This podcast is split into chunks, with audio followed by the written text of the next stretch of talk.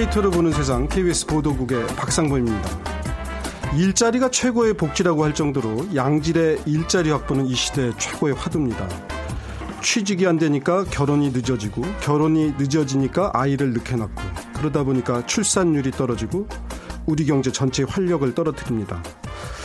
그런데요, 이렇게 취직이 어려운 시대에 퇴직을 꿈꾸고 또 그것도 치밀하게 준비하는 사람들이 요즘 많다고 합니다. 이름에서 퇴사 준비생, 줄여서 퇴준생이라고 한다네요. 잠시 후 세상의 모든 빅데이터 시간에는 퇴준생이라는 키워드로 빅데이터를 분석해 보겠습니다. 그리고 또 지금 미국 방송들이 계속 생방송으로 내보내고 있는데 미국 플로리다를 강타한 허리케인 어마가 있죠. 미국 동남부 일대에서 어마어마한 피해를 일으켰는데요. 이어지는 월드 트렌드 빅데이터 세계를 본다 시간에는 허리케인에 대해서 자세하게 얘기 나눠보겠습니다.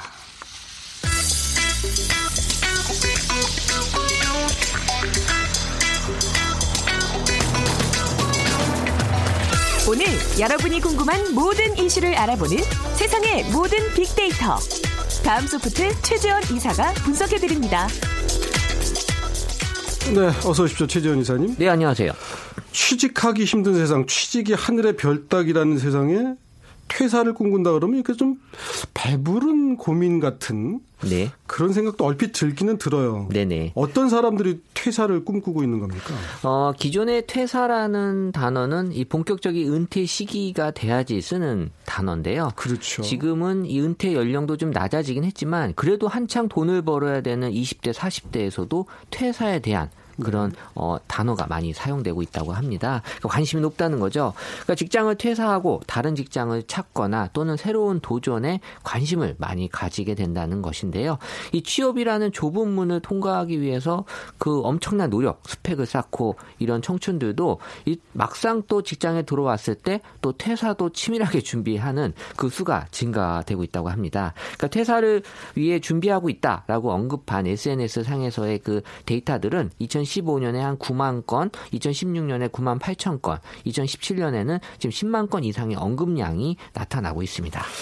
자, 퇴사를 준비한다. 사실 그 전에도요, 회사 들어와서 보통 이제 3년차 미만에, 어, 여기 내가 잘못 들어왔나 봐. 이래가지고, 여기 잘못 왔나 봐 싶어서 움직이는 분들이 꽤 있었어요, 사실은. 그런데 네.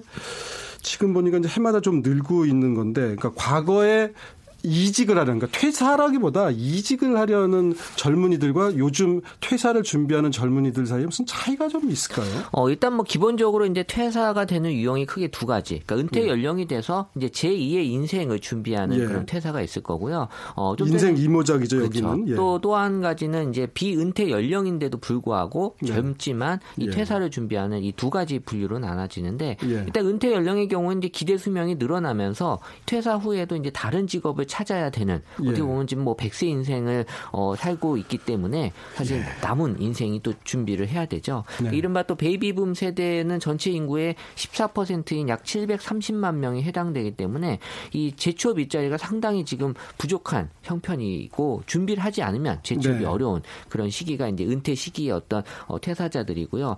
반면에 비은퇴 연령층의 경우에는 이 삶의 질과 성취감을 위해서 퇴사를 준비하는 것으로 네. 나타나고 있습니다. 뭐 이를 이들을 밀레니얼 세대라 그러죠. 1980년대 초에서 2000년대 초에 태어난 네. 어떻게 보면 디지털 세대라고도 불리우는데 네.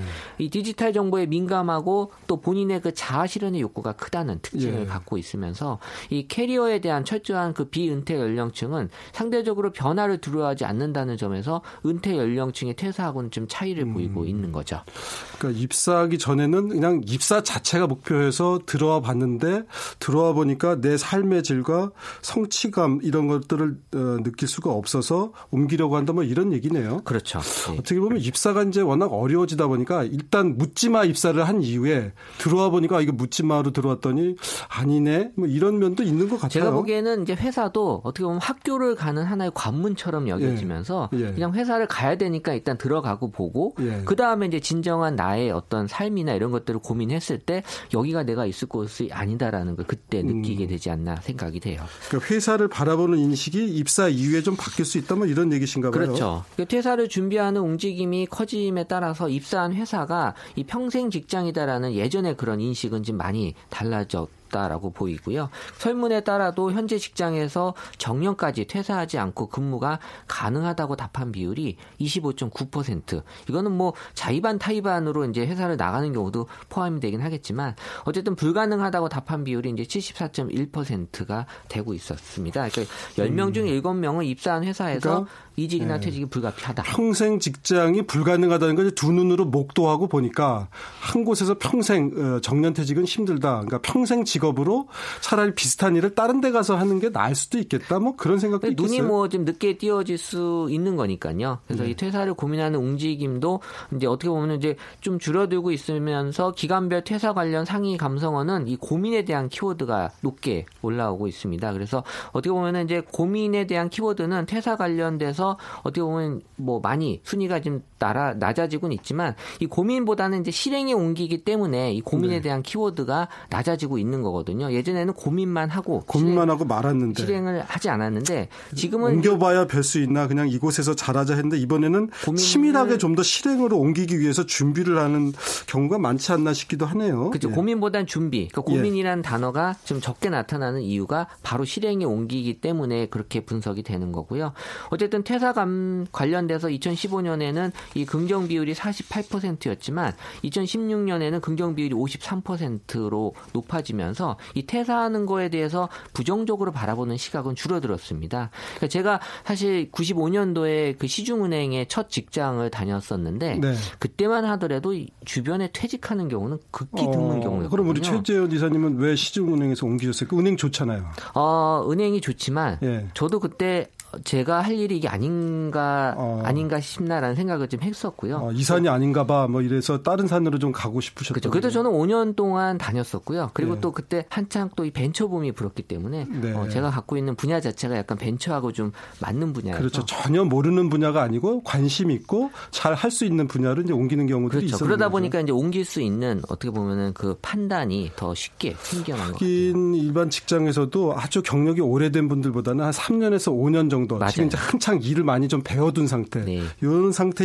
저 인물들을 저 인력들을 원하는 경우들이 있죠. 지금 이제 퇴사를 결정하게 되는 중요한 요소 우리 최재현 이사님의 경우도 잠깐 들어봤는데 어떤 것들인지 조금 더 살펴볼까요? 어, 일단 뭐 긍정적인 감성이 높게 나타나고 있으면서 일단 퇴사 관련돼서는 어, 기쁘다, 행복하다, 예. 뭐 최애라는 표현이 있는데 가장 최, 사랑한다. 최고로 애정하는 아, 그런 표현인데요. 네, 그래서 네. 최애라는 표현인데 사실 뭐 뭘 애정하냐라고 했을 때 본인이 이제 하고 싶은 일, 그러니까 덕질이라고도 표현하는 예. 우리 덕후들이 많이 지금 예. 나타나고 있거든요. 그래서 예. 자기가 회사를 다니지만 회사를 퇴사하면서도 내가 하고 싶은 이런 덕질, 덕후가 되고 싶다라는 반응들이 높게 나타나고 있고요. 어쨌든 이런 것들에 대한 비용이 발생하기 때문에 내가 하고 싶은 걸 하기 위해서는 또 돈이 필요하잖아요. 그렇죠. 네. 그래서 또 퇴사를 쉽게 또 포기할 수 않는 그러니까 어떻게 보면은 돈이 필요하기 때문에 퇴사를 쉽게 하지 못하는 그런 경우도 좀 나타나고 있었고요. 어, 이 덕질과 직업이 일치하는 경우가 이제 덕업일치라는 표현을 씁니다. 그러니까 쉽게 말해서 좋아하는 일을 직업으로 돈을 버는 일로 한다면 그런 얘기인 거죠. 그렇죠. 그러니까 어떻게 보면 되게 행복한 사람이죠. 사실 이런 일을 네. 직업으로 차, 찾아야 되는데 네. 사실 그게 지금 잘 안 되기 때문에 덕후들이 네. 늘어나는 거거든요.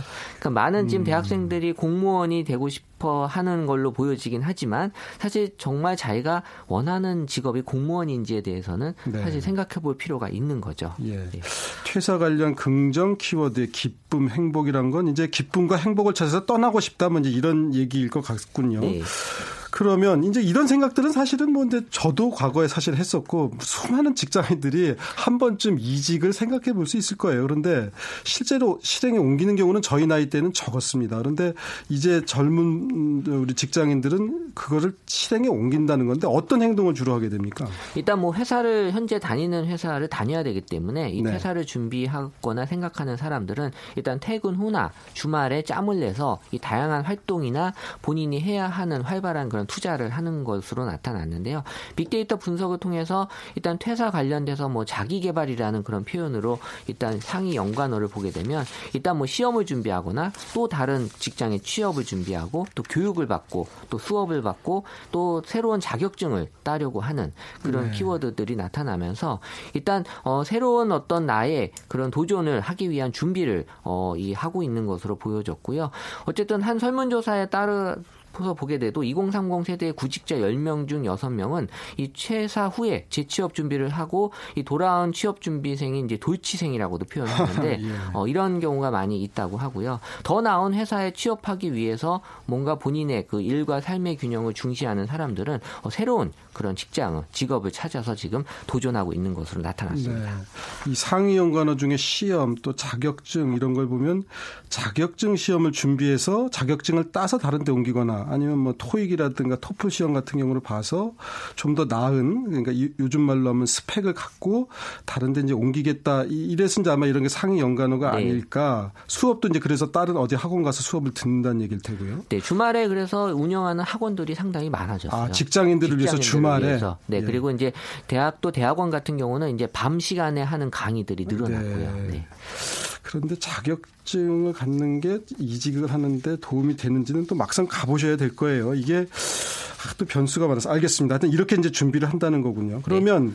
도대체 어떤 회사에 가고 싶어서 이렇게 자격증 시험도 준비하고 영어 시험도 보는 건지 이상적인 회사 꿈꾸는 회사는 어떤 회사입니까? 어 사실 이 재취업 관련돼서 나타나는 회사의 키워드 중에는 워라밸이라는 단어가 있습니다. 워라밸. 이 워라밸은 일단 work 우리 일하다의 그 영어 워크와 네. 그리고 이제 life style life style 이 예. 삶이라는 표현이죠. 예. 여기에 그 밸런스를 의미하는데 예. 사실 일과 삶의 균형에 어 회사를 찾고 싶어하는 것들이 가장 높게 나타났어요. 네. 그러니까 2015년은 이 돈이 중요했거든요. 예. 2016년도 돈이 중요했지만 예. 2017년도 들어서는 이 돈보다 삶이 중요하다라고 사람들의 예. 생각이 인식이 조금 예. 달라졌습니다. 그러니까는 내가 회사에서 야근을 많이 하는 그런 삶을 계속 살고 있으면 예. 어 내가 뭐 원하는 직장이 있지 않더라도 이 회사를 떠나야 된다라는 생각을 일단 하게 되는 음. 것 같고요. 네. 그러니까 어떻게 보면 연봉이 적더라도 이 저녁 있는 삶을 추구하려고 하려고 하는 그러니까 젊은 세대들의 어떻게 보면은 이 행복을 추구하려는 움직임 또 욜로의 네. 열풍이 이런 직업에서도 좀 펼쳐지고 있다라고 나타나고 있는 것 같아요. 네. 그러니까 더 많은 성취, 더 많은 돈을 받기 위해서 보통 이제 움직이는데 또는 자기의 개인적 어떻게 보면 성공을 위해서 가는 건데 최근의 흐름은 그 양질의 삶, 아, 그러니까 퇴근 이후의 삶을 보장받을 수 있는 그런 곳으로 좀 옮기고 싶어 한다 이런 얘기예요. 지금. 네, 사실 뭐 저희 회사 같은 경우도 이 야근하는 거에 대해서 엄청난 부담감을 갖고 있어요. 이, 어. 이 젊은 세대들이. 예. 그러니까 내가 왜 회사에 와서 어 사실 돈을 야근하면 야근 수당 주잖아요. 야근 수당을 줘도 예. 나는 돈을 안 받고 일을 덜 하고 싶다라는 생각이 솔직히 더 강해지고 있어요. 아. 그러니까 저 세대하고는 사실 뭐 제가 나이가 많은 건 아니지만 예. 저 세대하고는 확실히 다르다라는 게 저는 분명 히 느껴지고 있. 없었어요. 그러니까 일과 가정 아니면 개인 생활을 어느 정도 아까 밸런스라는 표현을 쓰는데 균형을 맞추면서 하지 그냥 하루 24시간 중에서 뭐 20시간 동안 일하고 이런 건 이제 원치 않는다는 얘기예요. 그 일에 대한 보상을 돈으로 받는 거에 대해서도 바라지 않는다라는 그런 생각들을 하고 있는 것 같아요. 네. 지금 이제 이렇게 어, 자격증 시험도 보고 그런 이제 얘기들을 저희가 나눴는데 그러면 저희가 이게 안정적 퇴사라는 걸 권해야 될는지는 모르겠지만 뭐 그렇게 준비하시는 분들이 있다면 그런 분들한테 조언을 해주신다면 어떤 게 있을까요? 뭐 일단 뭐 퇴사는 누구나 생각할 수 있고요. 하지만 퇴사의 경우는 취업 준비와 달라서 정해진 방법이나 기간, 대상이 없다는 점에서 본인 스스로의 계획과 목표가 필요하다는 거거든요. 그러니까 퇴준생이 준비했던 사람들은 기간 설정 또 이 무엇보다 중요하다라고 많은 퇴준생들이 그런 얘기들을 하고 있었고 퇴사 시점이 그래서 중요하거든요. 그래서 이 퇴사 준비에 또 필요한 자금 이런 것들도 다 계획적으로 해야지 뭐 일단 나가고 보자라고 했을 때는 충동적으로 하면 안 된다. 나중에 거죠? 이제 큰 예. 문제를 이제 봉착하게 될 거고요. 그래서 퇴준생 퇴준생을 준비한다면 반드시 내가 무엇을 좋아하고 무엇을 하면 즐거운지 또 무슨 일을 정말 잘하는지를 스스로 들여다보는 시간을 많이 가질 필요가 있다라는 거고 전문가에 따르면 우리나라 직장인들은 퇴사를 앞두고 이 진로 탐색의 과정을 너무 급하게 어, 결정하고 생각 생각한다라는 그런 얘기를 하고 있습니다. 그래서 시간을 좀 많이 두고 본인이 정말 진정하게 원하는 게 무엇인지를 찾는 시간이 어, 분명히 필요하다라는 건데요. 지금 하신 말씀은 아마 20, 30대 젊은 퇴직 준비생들뿐만 아니고 50대 중후반에 퇴직을 준비하시는 분들한테도 유효한 얘기 같아요. 제 이런 말씀드려서 어떨지 모르겠지만 저희 회사에서 그 본부장까지 마치신 분이 퇴직을 하고 났더니 이런 말씀을 저한테 하시더라고요.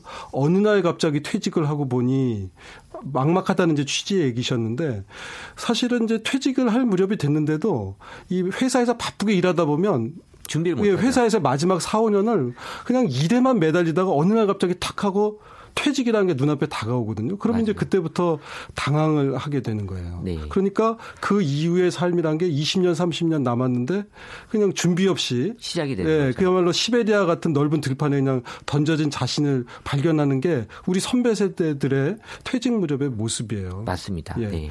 이 준비 아까 안정적 퇴사를 위한 팁이 그분들한테도 유효할 것 같아서 제가 말씀을 네. 드렸습니다. 알겠습니다. 잘 들었습니다. 최재원 이사님 고맙습니다. 네, 감사합니다.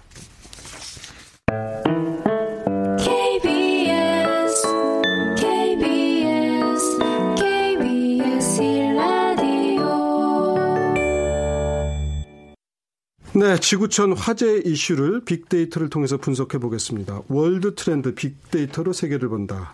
국제 문제 평론가인 어, 임상훈 기자님 그리고 빅데이터 전문가인 빅커뮤니케이션의 전민기 팀장과 함께 알아보겠습니다. 어서 들어오십시오. 네, 반갑습니다. 예. 우리 임상훈 기자님께 먼저 좀 여쭤볼까요? 지금 이제 그 허리케인 어마가 정말 어마어마한 피해를 가져왔습니다. 그렇죠. 미국 GDP에 뭐1% 가까이 영향을 줬다고 할 정도인데 어, 지금 이제 미국 CNN 방송을 보니까 계속해서 메인 앵커들이 현장에서 진행을 할 정도예요. 우선 그 상황부터 좀 정리를 해볼까요? 일단은 피해 규모가 점점 줄어들어 가고 있다고는 하죠. 뭐 예. 다행스럽긴 한데 아, 그래서 이제 경제적인 피해가 이제 가장 궁금할 수밖에 없는데 물론 인명 피해도요. 아, 현재로서는 경제 피해가 아, 30 300조 원, 우리 돈으로 300조 원 정도가 예. 되지 않을까 이런 분석이 나오고 있습니다. 근데 이거는 이제 어, 더 지나봐야 예. 나올 수 있는 것이고 어, 최근 그 전문 평가 업체들이 이제 나온 분석한 것이 이제 그런 것인데 예. 뭐 조금씩은 다릅니다. 이제 뭐 최대 2,620억 달러라고 하는 데도 있고 더 많은 데도 있고 더 적은 데도 있고 이제 뭐, 어, 이 추산 그, 그 액수마다 좀 다른데 네. 뭐 어쨌든 이 비용이 이제 엄청나게 앞으로도 더 들어갈 것 같고 더 문제는 이게 어, 보험 처리 가능 비용이 생각보다 적다는 거죠. 네. 그래가지고 이제 그 보험 처리가 되면은 할 수가 있는데 그렇지 않은 경우에는 이게 전체 뭐 전체적으로 이제 국가가 부담을 할 수도 있는 그렇게 되기 때문에 뭐 좀 미국 정부 입장으로서는 굉장히 큰 그런 어떤 부담이 앞으로 좀 당분간 될 것 같습니다. 있습니다. 그러니까 네. 뭐 일단 그, 그 이번에 그 어, 어마 말고 앞서서 이제 합의가 한번 지나갔잖아요. 네. 합의 같은 경우도 뭐 2차 대전 이후로 미국 역사상 최악의 재해가 될 것이다 이런 얘기가 네. 이미 나왔었거든요. 그래서 예. 그 3분기 경제 성장률에 타격을 줄 것이다. 아, 이런 이야기, 아까 이제 말씀하셨습니다만은 어, GDP 성장률의 최대 1% 포인트가 네. 정도가 떨어질 수도 있다. 이런 분석도 나오고 있더라고요. 네. 미국이니까 1%지 이 정도 금액이면 웬만한 나라 그냥 그 1년치 네. 재정 예산이 통째로 날아가는 그렇죠. 정도의 사실은 엄청난 피해입니다. 우리가 2005년인가요? 까트리나 피해가 컸고 뉴올린스 지방을 덮친 그때 뭐 부시 대통령도 초기 대처를 못했다 해서 엄청난 정치적 타격을 받고 지금까지도 그 여파가 오는 건데 이번에 온 그 하비하고 어마는 까트리나보다 더하면 더했다 뭐 이제 이런 네. 경제적 피해로만 따지면 그런 평가군요. 자, 그 밖에도 어마가 어마어마한 기록들을 많이 세웠다고 하지 않습니까? 전민기 팀장. 네, 이제 뭐 몇 가지 기록들이 있는데, 어, 주요 내용을 보면 이제 가장 크고 오랫동안 지속됐다라는 게 이제 네. 그 메인인 것 같고요. 그러니까 37시간 동안 시속 185마일, 그러니까 거의 300km가 넘는 풍속을 유지해온 최초의 허리케인이고요. 네. 그 전까지는 이제 태풍 하이엔이 세웠던 24시간이었습니다. 네. 어, 그것도 어마어마한 기록이고요.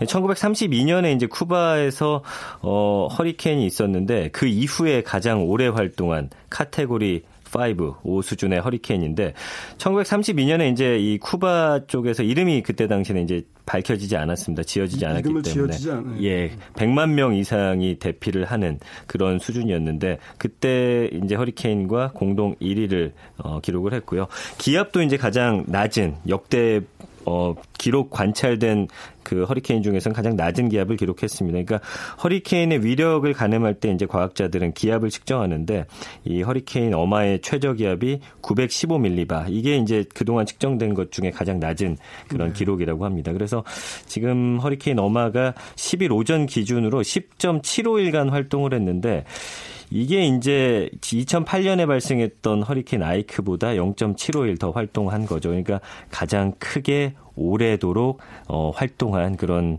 음, 허리케인으로 기록에 지금 계속 남을 것 같습니다. 네.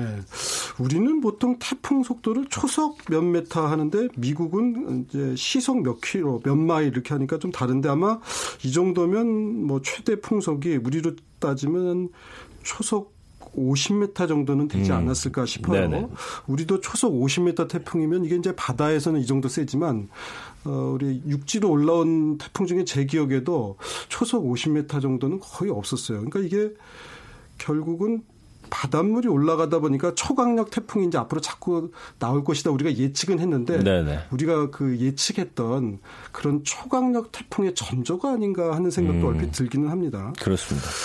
자, 이제 그 얘기는 조금 이따 또 얼마나 수온이 올라갔는지 그런 것도 좀 한번 알아보도록 하고요. 그 다음에 우리 임상훈 기자님, 지금, 네. 어, 이게 미국 플로리다에 들어오기 전에 그야말로 카리브해 연안의 섬들을 네. 저토화 시킨 거 아니겠어요? 네, 맞습니다. 피해가 크죠. 아까 우리가 이제 미국의 피해 규모를 얘기했습니다만은 네. 물론 그 단순히 그 그러니까 절대 수치로 비교를 하면은 미국의 피해가 훨 월등하게 높죠. 네. 근데 상대적으로 어, 그러니까 그 이 지역 비, 비, 저 사는 주민들이 그렇죠. 당한 경제 규모가 많지 않으니까 이를테면 뭐 날라가도 집이 날라가는 거지 공장이 날라가거나 정유 시설이 그렇죠. 정지되는 건 아니니까 그렇죠. 예, 그런 숫자로는 조금 적다 이런 얘기시군요. 그렇죠. 이제 그렇게 따졌을 때는 뭐 그러니까 절대 비용은 훨씬 적게 들어가는 건 맞지만은 네.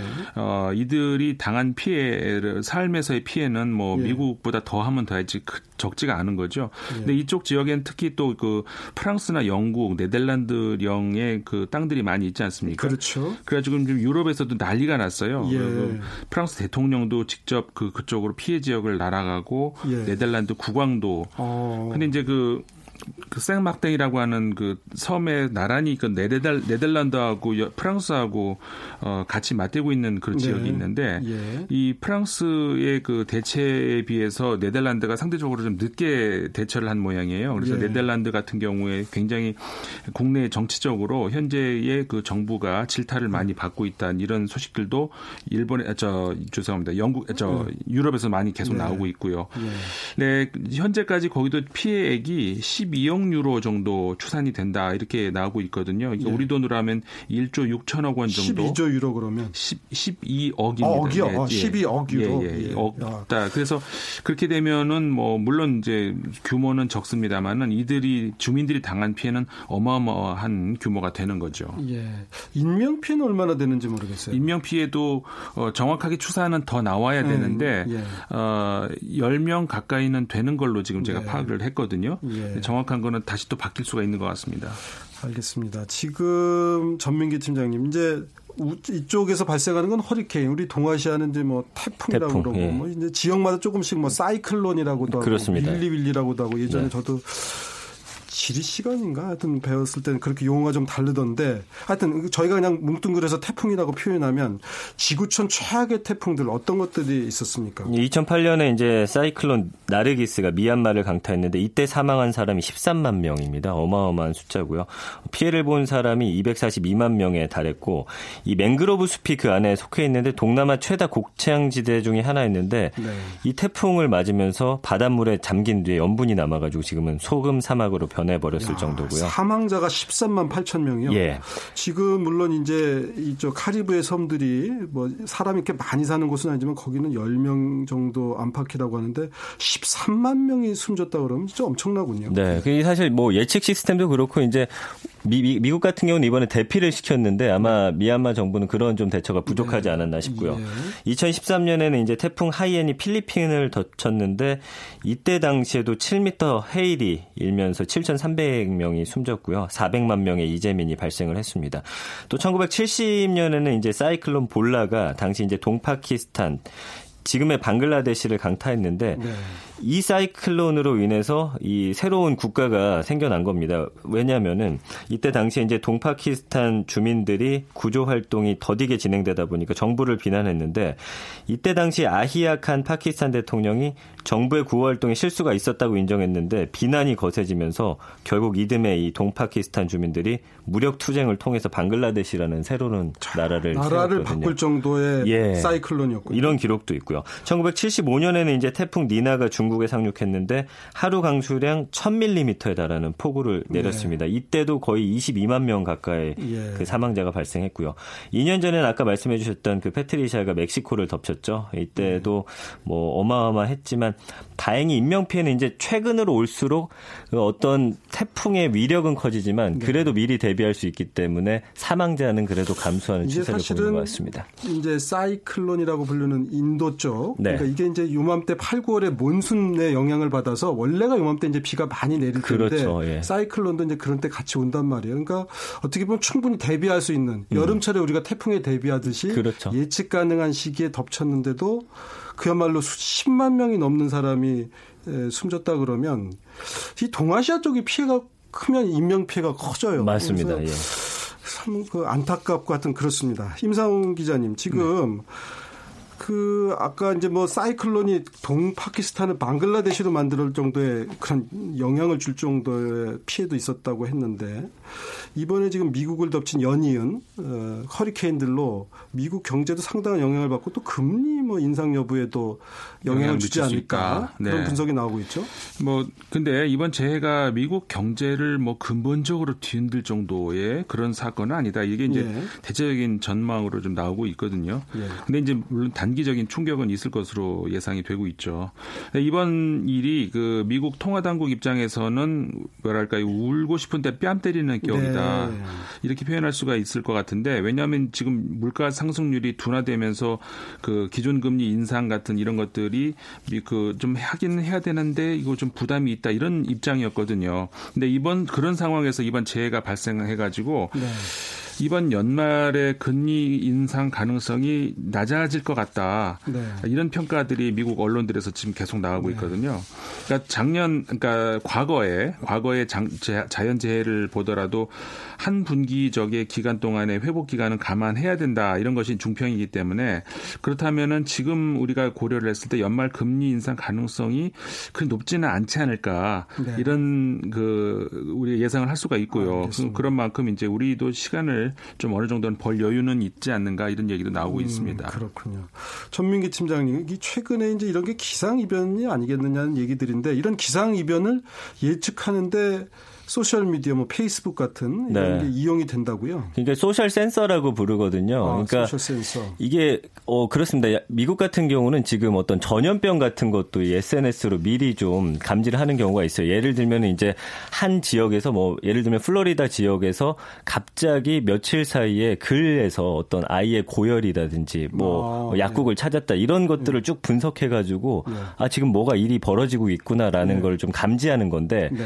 이게 이제 어떤 기상 이변에서도 예를 들면 이제 홍콩에서도 얼마 전에 그 태풍이 오기 전 일주일 전에 네. 그 바퀴벌레들이 방파제를 쭉 수만 네. 마리가 넘어가는 사진을 예. 한 사람이 SNS에 올렸거든요. 그러니까 네. 이런 작은 징후들을 네. 모아가지고 아 이런 기상 이변이 올 수도 있겠다라는 거를 이제 네. 분석을 하겠다라는 거거든요. 그러니까 예. 사실 이런 것들이 어떤 뭐 데이터도 중요하지만 예. 사람들이 시시각각 변화하는 어떤 자연의 모습이라든지 이런 현상을 찍어서 올리는 것들을 분 석을 하면 이게 결국에는 이런 기상 이변들을 막을 수 있지 않겠느냐라고 해서 이제 연구가 되고 있고 이걸 좀 네. 활용하겠다라는 기상 이변을 막지는 못하더라도 빨리 사전에 그렇죠. 대비는 할 수 있다는 거죠. 과거에 아무 과학적 장비가 없을 때도 새들의 움직임, 노을을 보고 그 다음에 네. 날씨, 그 다음에 뭐 고양이들의 움직임 을 보고 지진을 예측한다는 경우도 있었으니까 소셜 센서 그거 괜찮군요. 네.